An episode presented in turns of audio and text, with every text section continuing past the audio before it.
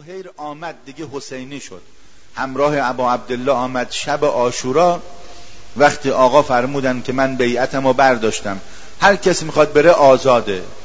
فردا هر کس با من باشه کشته میشه. به امید پست و مقام و غنیمت نباشه. چراغان هم خاموش می‌کنیم. از تاریکی شب استفاده کنید. هر کس خودش دست بچه هاشو بگیره بره. از این صحرای پربلا بره. خیلی رفتن.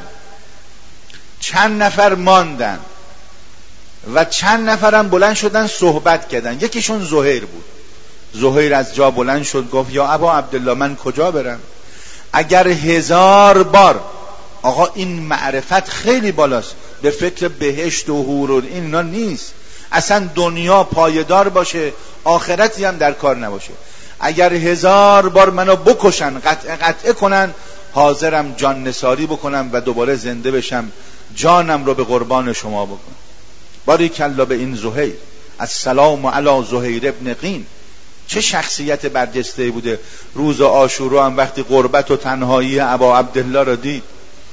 تو مقاتل نوشتن آمد دست کداش رو شانه ابا عبدالله.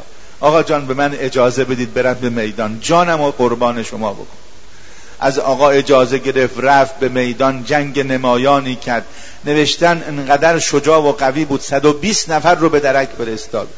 دورش رو گرفتن اونقدر نیزه و شمشیر بر بدن جناب زهیر زدن. روی زمین افتاد یه وقت چشماشو باز کنه ببینه آقا ابا عبدالله به بالینش آمده.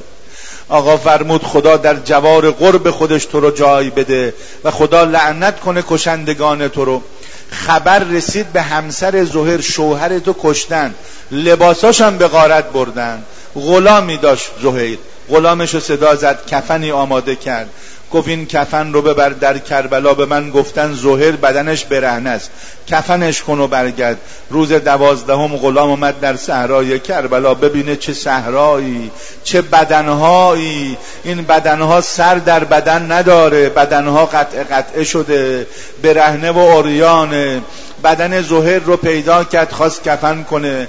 گفت وای بر حال من بدن زهر رو کفن کنم اما بدن پسر فاطمه پسر پسر خدیجه کبرا تک و تنها برهنه و اوریان باشه. لا والله به خدا قسم من این کار رو نمی کنم نمی‌دانم با بدن ابا عبدالله روز آشورا چه کردن.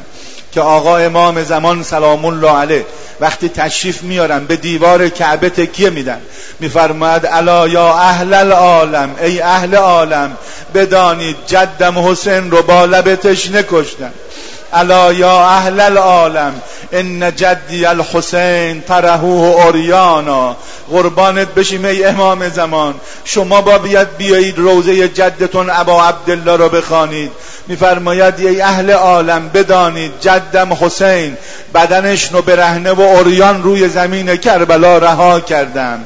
ای اهل عالم بدانید جد غریبم حسین بدنش رو زیر سم اسبها.